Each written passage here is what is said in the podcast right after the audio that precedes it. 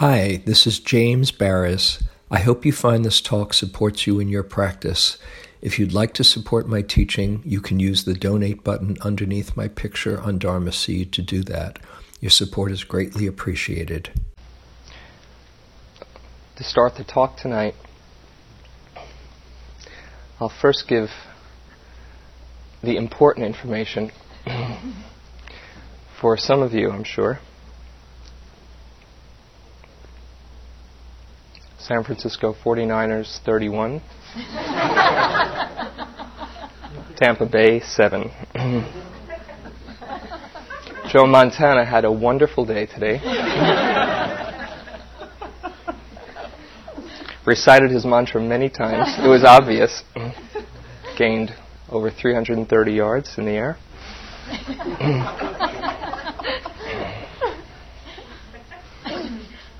This is my debut as a sports announcer at Dharma Talks.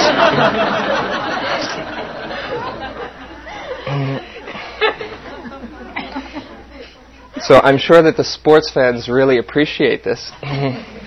but you can hold the notes. It's okay. I know that you're out there, sports fans.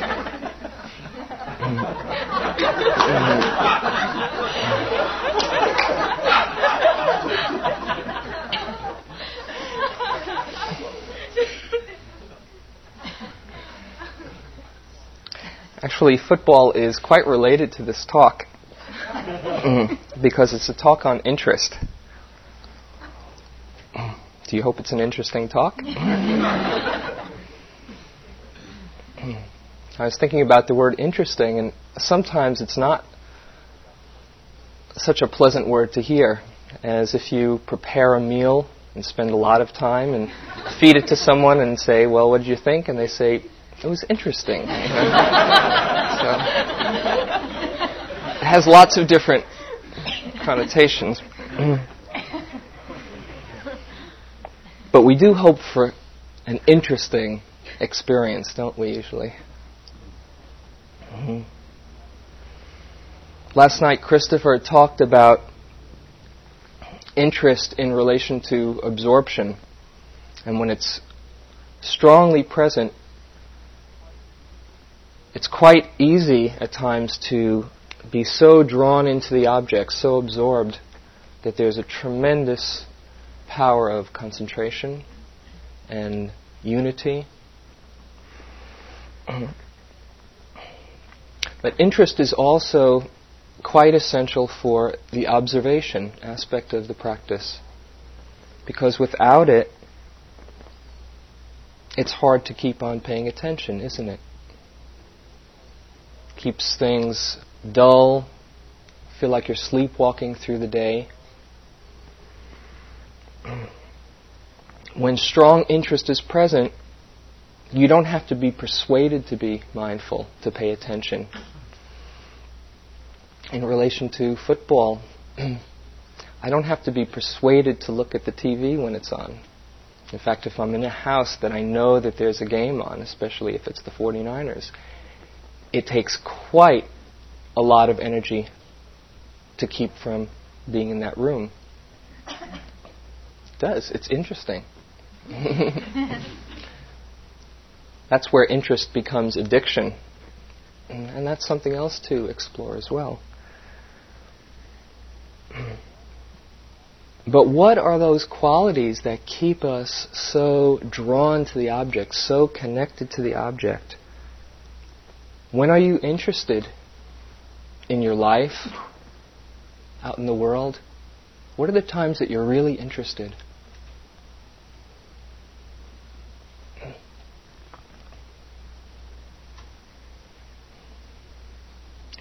Or here on the retreat, when is it that you're really in contact with experience, fascinated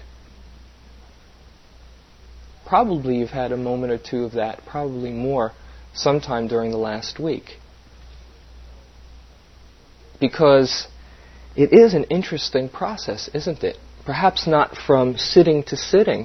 It doesn't seem so interesting. Oh, it's the breath again. Oh, it's another step. But when we look back on the long haul, it's quite a fascinating process.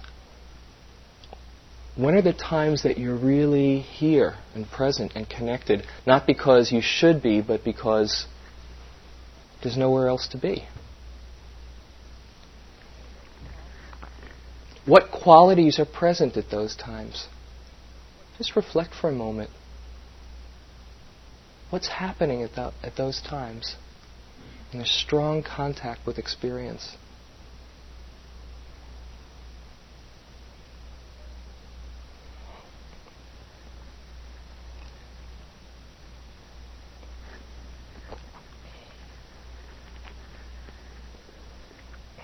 Usually, in our lives out in the world, when there's a, a keen participation in events, there's an association with pleasure, with entertainment, with stimulation, something that stimulates either our senses or our minds. Enough so that we can connect with the experience and in that connection, there's a feeling of aliveness, certainly not dullness, of contact, so that we're not separate but somehow involved. And often that quality leads to attachment. It feels so good, I want more. And so interest is usually associated in most people's minds, and probably in ours most of the time, with fun, with joy, with pleasure, with entertainment. On retreat, we don't usually have those options. The option to change the channel, a channel on the TV or slip in a movie in the VCR.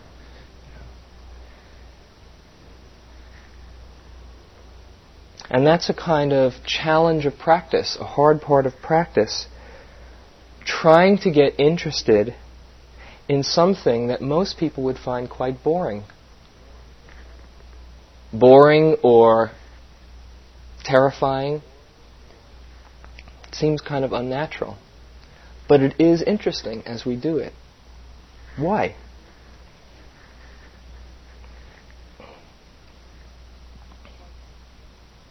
It's hard to explain to someone who's not involved in this process. But we've all seen for ourselves that when we bring awareness to the moment, it's quite vivid, isn't it? It's one of the things that I really enjoy about the eating meditation. Taking a raisin, putting it in your mouth, and just getting so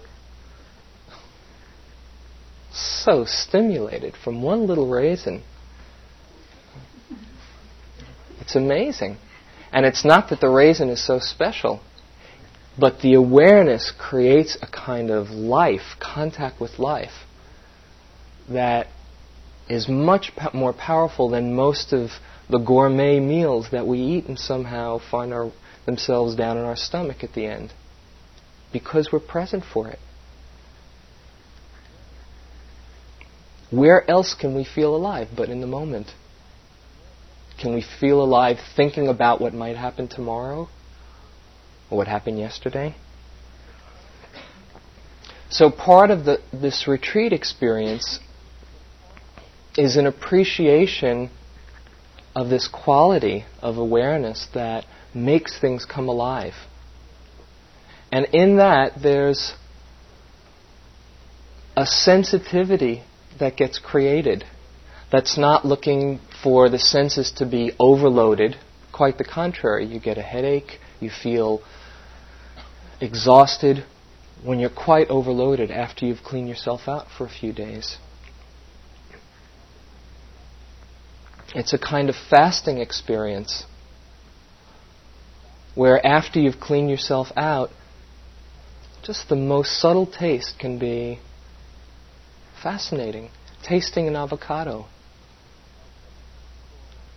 Rather than pouring cayenne and salt and ketchup and all the things you might have put on the burgers today on top of the experience. How beautiful an avocado tastes and the texture of it.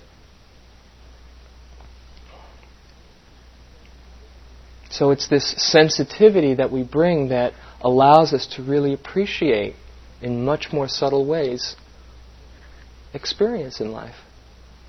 When I was a, a child, and I often say this in, in group interviews when people talk about boredom, I used to see a shaft of light come through the window. I still do this sometimes, and perhaps you can relate. Just a shaft of light, and when I'd look carefully, there'd be this whole dance going on inside. All these dust particles swirling around. Just a whole galaxy going on in there. And I used to stare at it. Wow, look at that. If someone would ask what I was doing, and I'd say, I'm watching some dust, it doesn't sound very fascinating. But you probably can relate to that experience. There's a lot going on that we're usually not in touch with. And when the attention is sufficient, anything, the breath, pain, fear, boredom, anything can be of interest, enough interest to call us to explore. So, what gets in the way of that interest? We know for ourselves, all I have to do is really bring care to this moment. Fantastic. And yet, again and again, we have to somehow muster up the intention to do that. What gets in the way of interest in your practice? When do you check out? What's going on when you just kind of turn the awareness off?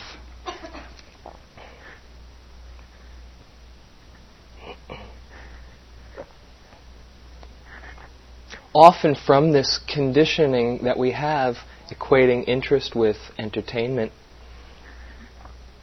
when things aren't fun, the interest disappears. And on retreat, things aren't fun when they're unpleasant. Either body difficulties, mind states, emotions, thought keeping on running incessantly. And that strong conditioning to turn away when it's not fun or to contract against it is not often seen.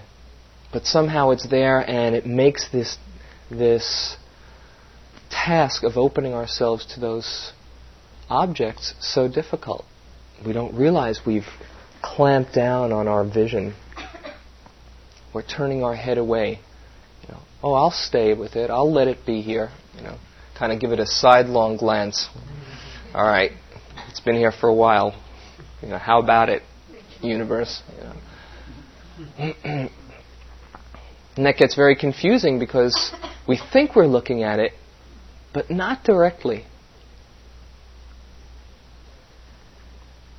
Unpleasant experience, fearful experience. Often people think that lack of interest comes because we're bored, because we're with the familiar, you know, and we want something new until we get something new, something really new. Opening up into the trap door of Wonderland, of the unknown, which doesn't always seem like Wonderland, but Hades instead. And that unknown, when it comes on a bit too quickly, we want to split fast, don't we? and so our interest somehow gets turned off, and we call it mm, fuzzing out or um, somehow too much energy to take a look. I'm too restless. I'm bored.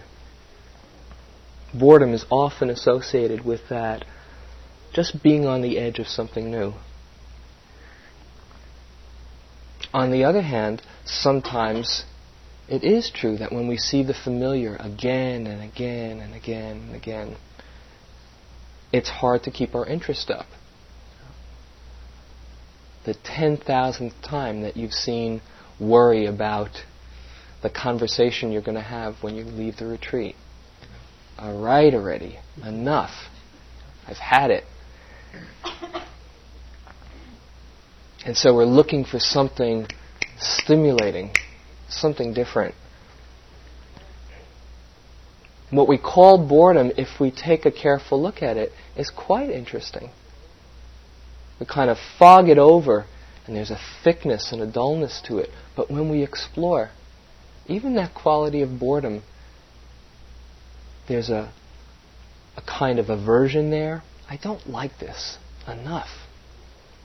There's a, a stimulation, a restlessness to get away from it. There's a desire for something else. We just kind of fog it over and say, oh, boring. But looking carefully, we see there's a lot going on.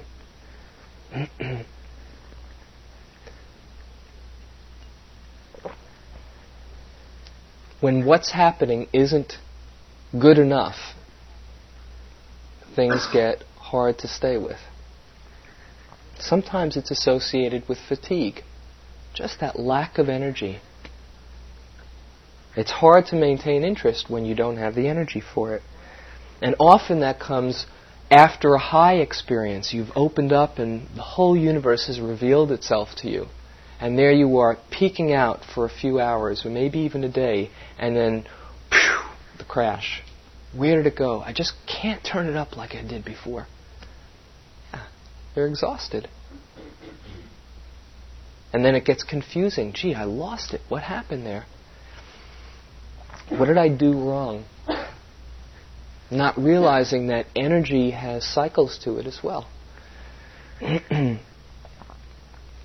New students come in and don't see often the value of paying attention. And so the first few days, especially when it's difficult, they need to be often coaxed and persuaded and encouraged. Just take a look. And on those first few days, it's more a matter of trust, you know, or faith or lack of faith. And old students also, even when they know, it's easy to forget. Why am I here after all? Uh-huh. What's the point of keeping on taking a look at this stuff? So you can see that there's many things that can get in the way of our interest. How can we activate it when it's not here? Wouldn't that be wonderful to find the switch? Okay, interest. Well, there are some ways that we can activate it that you've probably at times discovered on your own. You know, perhaps it might be interesting either tonight or at some point in the next day or two to share some ways that we can arouse our interest for ourselves. interest is associated with some of the factors of enlightenment that the Buddha spoke about. As some of you know, there are seven factors of mind, seven different qualities that, when brought into balance, can lead to certain deep openings in the mind. The first one, mindfulness, is what we've talked so much about and is really the heart of this practice mindfulness, just being here in the present. And as a matter of fact, it has the unique ability to cultivate the other six, to develop the other six, as well as be affected as any one of those are, um, are strengthened. Three of the factors of enlightenment have to do with calming the mind, with stilling the mind. Calm, tranquility, a kind of settled stillness concentration, stilling the mind in a focused way, and equanimity, which is a spacious stillness, a stillness that comes out of balance. Three of the factors, the three remaining factors, have to do with arousing energy and arousing interest. Excuse me.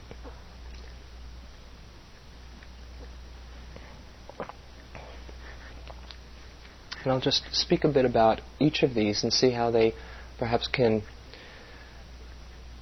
can relate to practice and be consciously developed when they're either out of balance or weak. Because as we can place attention on them, we can strengthen them, cultivate them. First of these is the quality, the factor of investigation. A kind of exploring attitude, an exploring interest. Let me really see. There's a kind of curiosity that can be very valuable, that doesn't let things become mechanical, rote. And at first, it has to be mustered, as I said before, mustered up. But as it develops, it keeps on creating itself. Because as we take a look, we see how much there is to discover.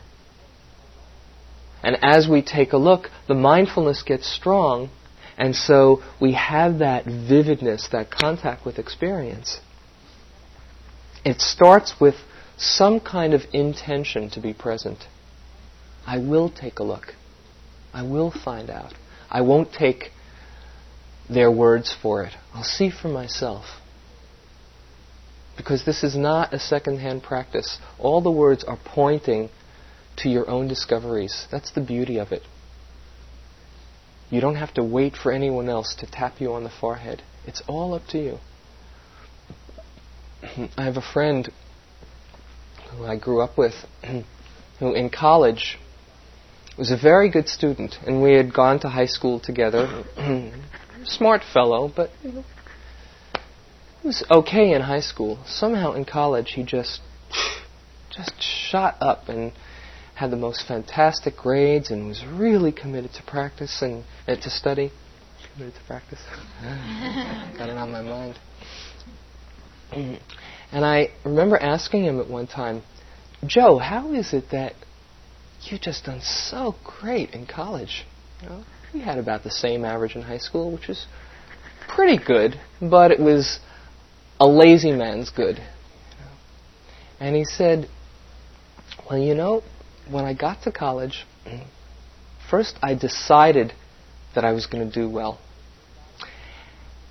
And then when I get to a class like statistics or some not very stimulating subject, I'd somehow trick myself into being interested.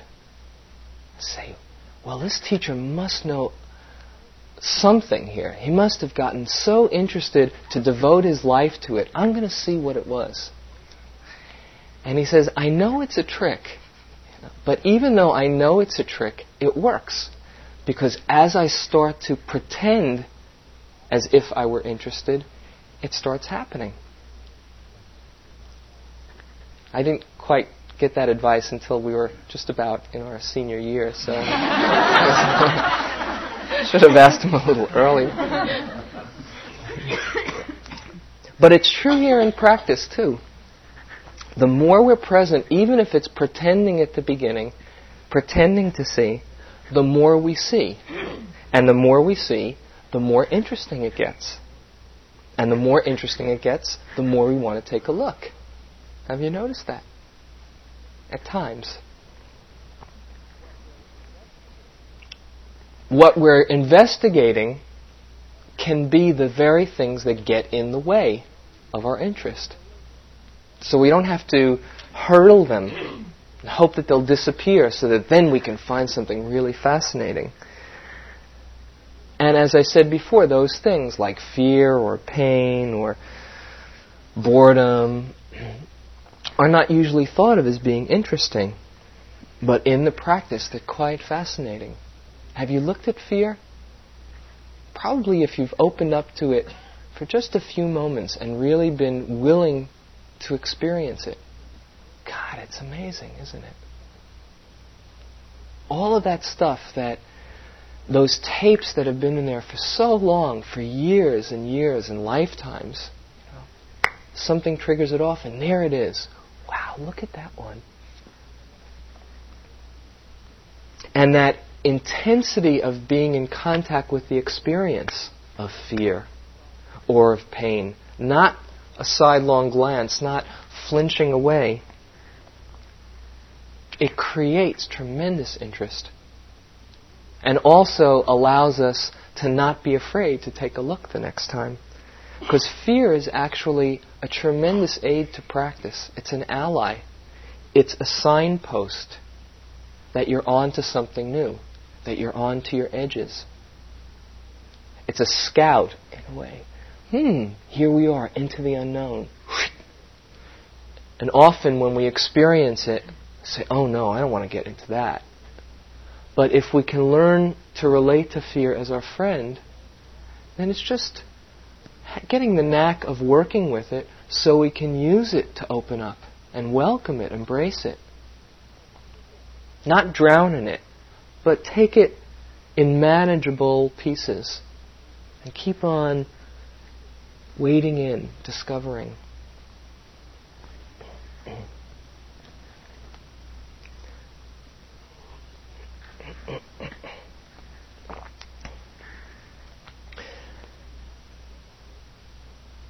Sometimes investigation comes becomes a problem when we think that, as I said before, what's happening isn't enough because we're kind of fuzzy in a more global experience than crystal clear microscopic awareness as the hair follicles flow in the breeze with each in breath or out breath. Because that's the idea that, that we often have of good practice. Ah, focused awareness, one pointedness. How wonderful it's finally here. And then when it's gone, oh well, what's this? What's left? But that's, I think, a misunderstanding of practice. To have that idea that valid, valuable, truly rich practice is that one pointed concentration.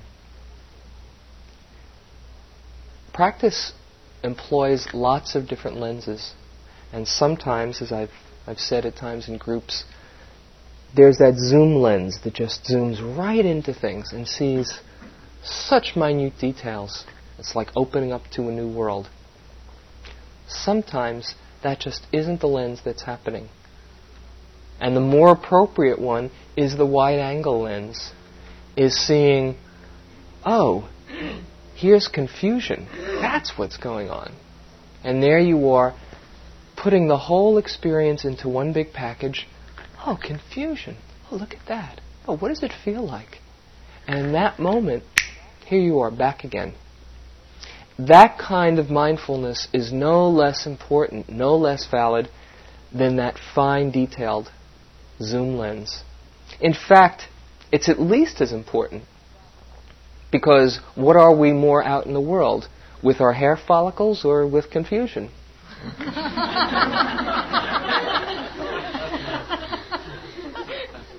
hair follicles can be used to just sharpen that tool but hopefully, we can get some kind of understanding about confusion and fear and sadness, and understanding and compassion and warmth and joy. That's what this practice is, is asking us to discover. So, not to get some idea of better or worse type of investigation. Sometimes people get the idea, okay, nothing's happening. I don't, I don't see anything to take a look at. You know, gee, I wonder if anything will ever come. I'll just be stuck in this boring place for the rest of the retreat.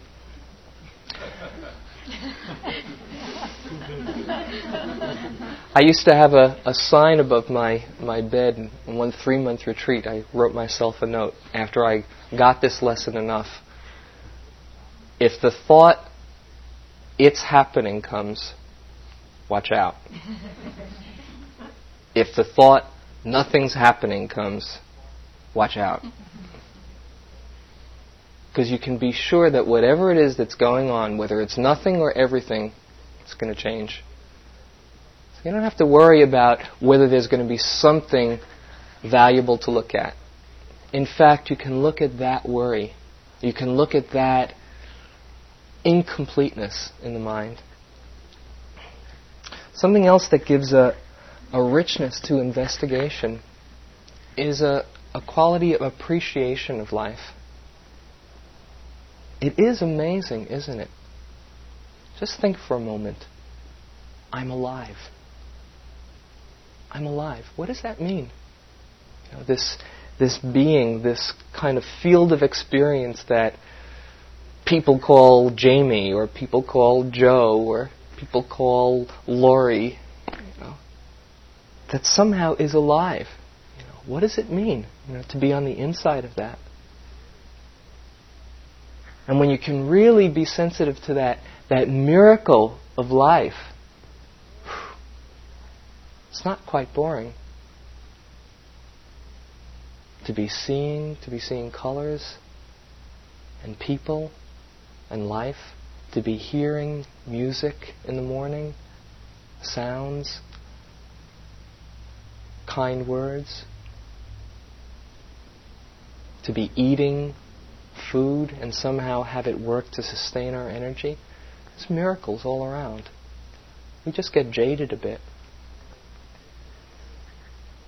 So, this appreciation, this moment, the only place that we can really feel alive, isn't it? Appreciating the creativity of life that's constantly churning out something new in our minds, often when we don't want it, in our experience, in our interactions. And that sense of appreciation allows us to see this moment as being complete, enough, just as it is. Nothing else needs to be added to it, nothing needs to be taken away. It's a, a passage that I read a few nights ago from Thich Nhat Hanh that many people were asleep during because it was the late night sitting. this might give you some incentive to stay up. By the way, I'm reading a really good passage tonight.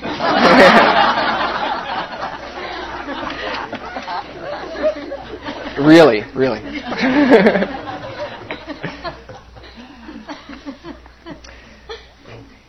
he says, Walking with ease and peace of mind on the earth is a wonderful miracle.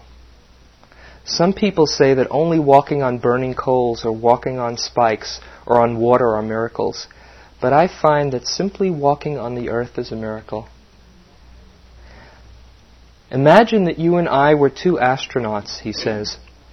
We've landed on the moon, and we find that we cannot return to Earth because the engine of our ship is broken beyond repair. We will run out of oxygen before the control center on Earth can send another ship up to rescue us.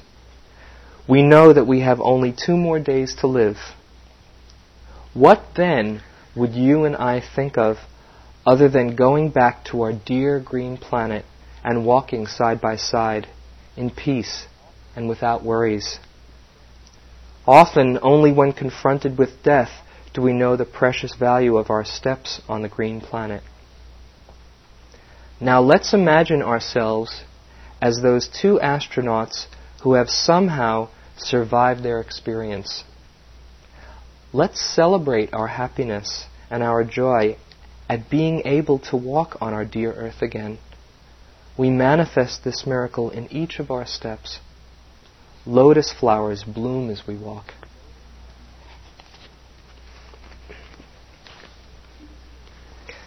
That sense of appreciation really brings some aliveness. It's also interesting to see the movements of the mind for more when this moment isn't enough. Looking at that, oh, wanting more. Isn't that interesting? And it gets very, very, very subtle.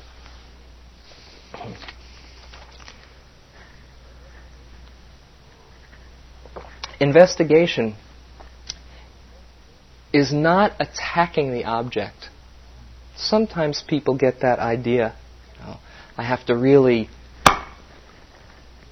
hit it with a sledgehammer. That's not it.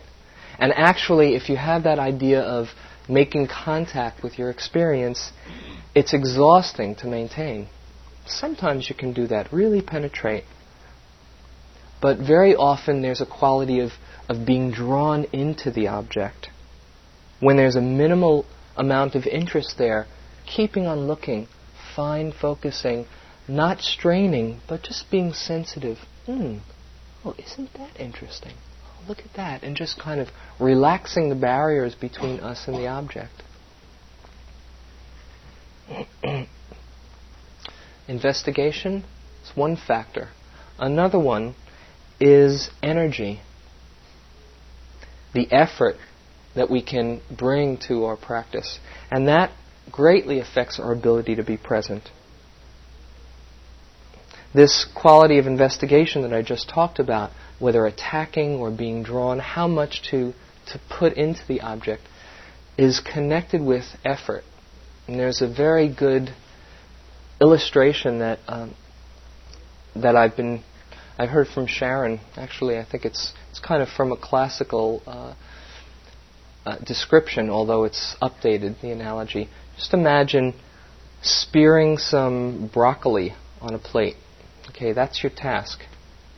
If you take the fork and pound it into the plate, you'll go through the broccoli, maybe break the plate, have the food go splattering, and you'll get a hurt hand. You know?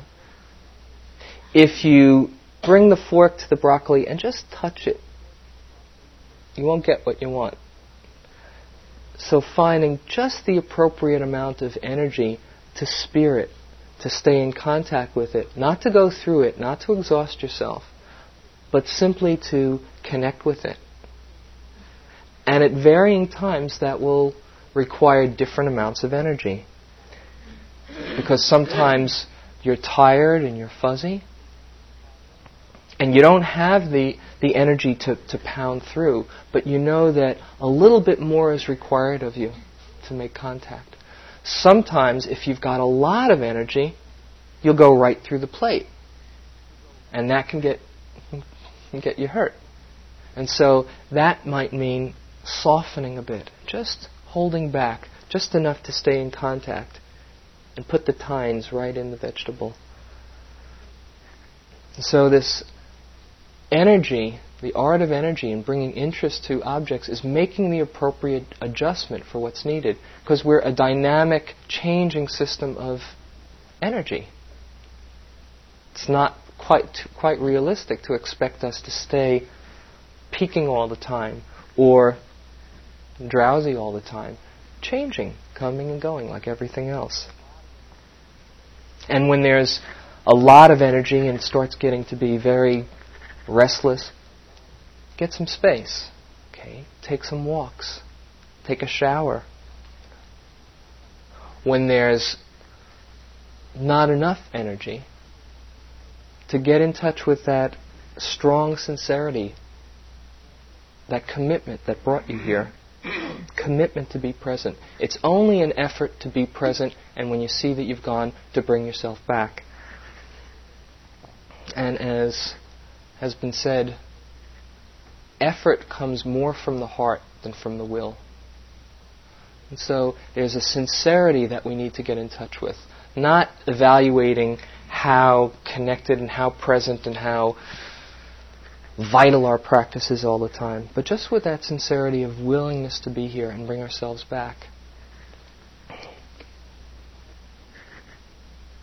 Sometimes it helps to get in touch with your motivation for coming. Why did you come to the retreat? And when your when your energy is failing and your doubt is high, getting in touch with it. Why did you come here? Giving up vacation time? This isn't particularly fun. But something brought you here. Sometimes it might be helpful to reflect on an inspiration, something that, that really touches our our hearts inspires us. And it might be something that someone said, something that you know for yourself to be true. One thought that I have that when my effort is flagging and my doubt is high is a reminder, which might be of some use to you, that every moment that I'm mindful, I'm breaking old habits of reaction, of grasping, of condemning. It's true. Every single moment that I'm mindful. There's not one moment that's wasted.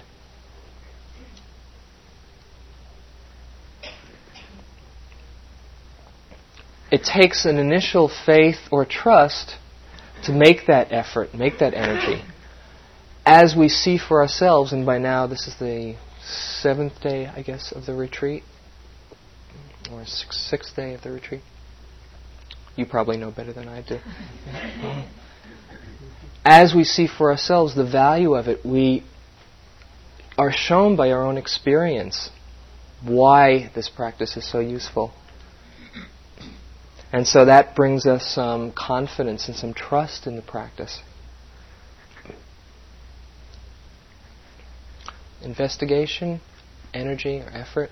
And the last factor is that of rapture, which is sometimes defined as a keen interest in the object. Hmm, doesn't that sound good? You don't have to try too hard when it's there. It's also associated with a kind of joy and lightness. When you're quite absorbed, nothing is boring or bothering you. You're right here. Rapture or this keen interest comes, it's a formula, it comes often from concentration. And as we can put in effort, just the effort to be mindful, we create a certain momentum of mindfulness that kicks over into concentration. And the concentration then at times leads to those states of rapture. Not that it's something you want to make happen or go for. It's wonderful when it comes, it's impermanent like everything else. But if it intrigues you enough, the way to do it is to make the effort to be mindful. And the way to, to develop that concentration, the key to it is continuity of practice. It's very frustrating to put in your time, really try hard, really give a full effort, and then you kind of space out and take a break and, oh well, maybe later on this afternoon I'll come back to, to doing this. And there's a, an image that, that I like of boiling some water putting it in a tea kettle and putting it on the stove. If you keep on taking it off the stove every 30 seconds, won't happen. But if you keep it on with a flame on, sometimes the flame might be high, sometimes low. It doesn't matter so much. As long as the flame is keeping on, keeping turned on, it cooks. And it's the same way with our practice. It's not just sitting, it's not just walking, it's each moment. And that's what develops the strength of of mind and deep concentration. So, interest. Various ways of working with interest and creating it. Mm. It's a quality that comes down to, for me anyway, letting my heart be open and really being touched by what's in front of me, by life. And it's a powerful lesson of the practice that all experiences, not just the entertaining ones, can be interesting and can be fascinating and worthy of our attention. So instead of the usual question you know, of what is going to make my life interesting, just reflect isn't life interesting enough? Isn't it? Isn't it amazing enough? Isn't it creating, creative enough to be worthy of our attention?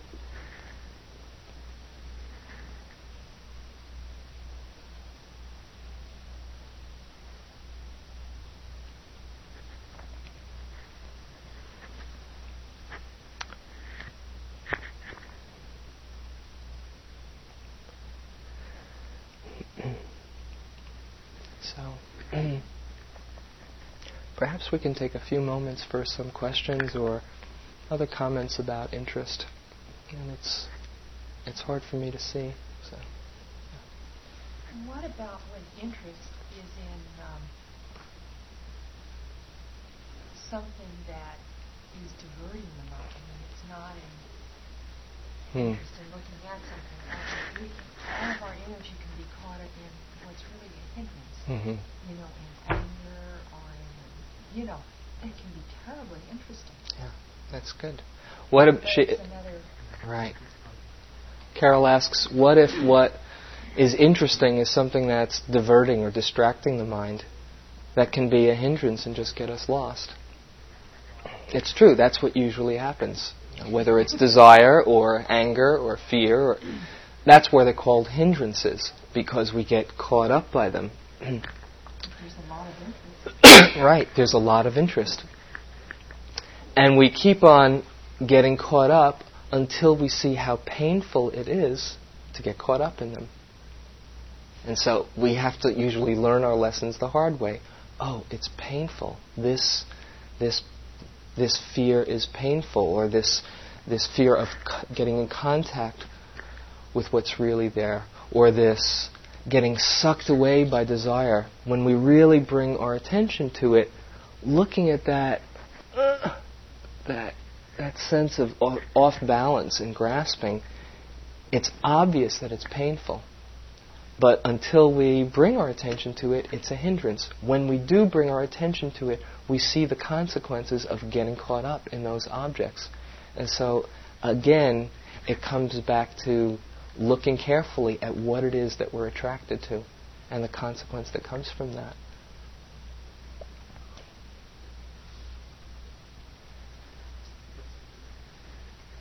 Uh, one uh, teacher that I have uh, tells a story that I'd like to share about this whole kind of process. Three men were working and they were asked what they were doing. The first man says, I'm laying bricks. And the second man says, I'm building a wall.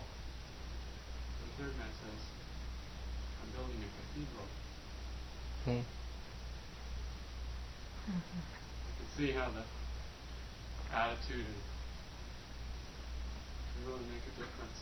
And If we're just breathing, you know, breath.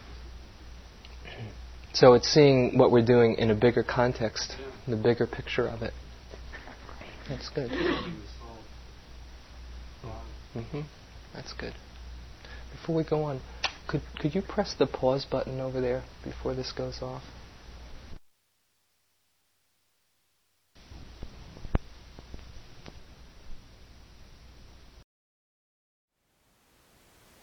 Thank you for listening. To learn how you can support the teachers and Dharma Seed, please visit dharmaseed.org slash donate.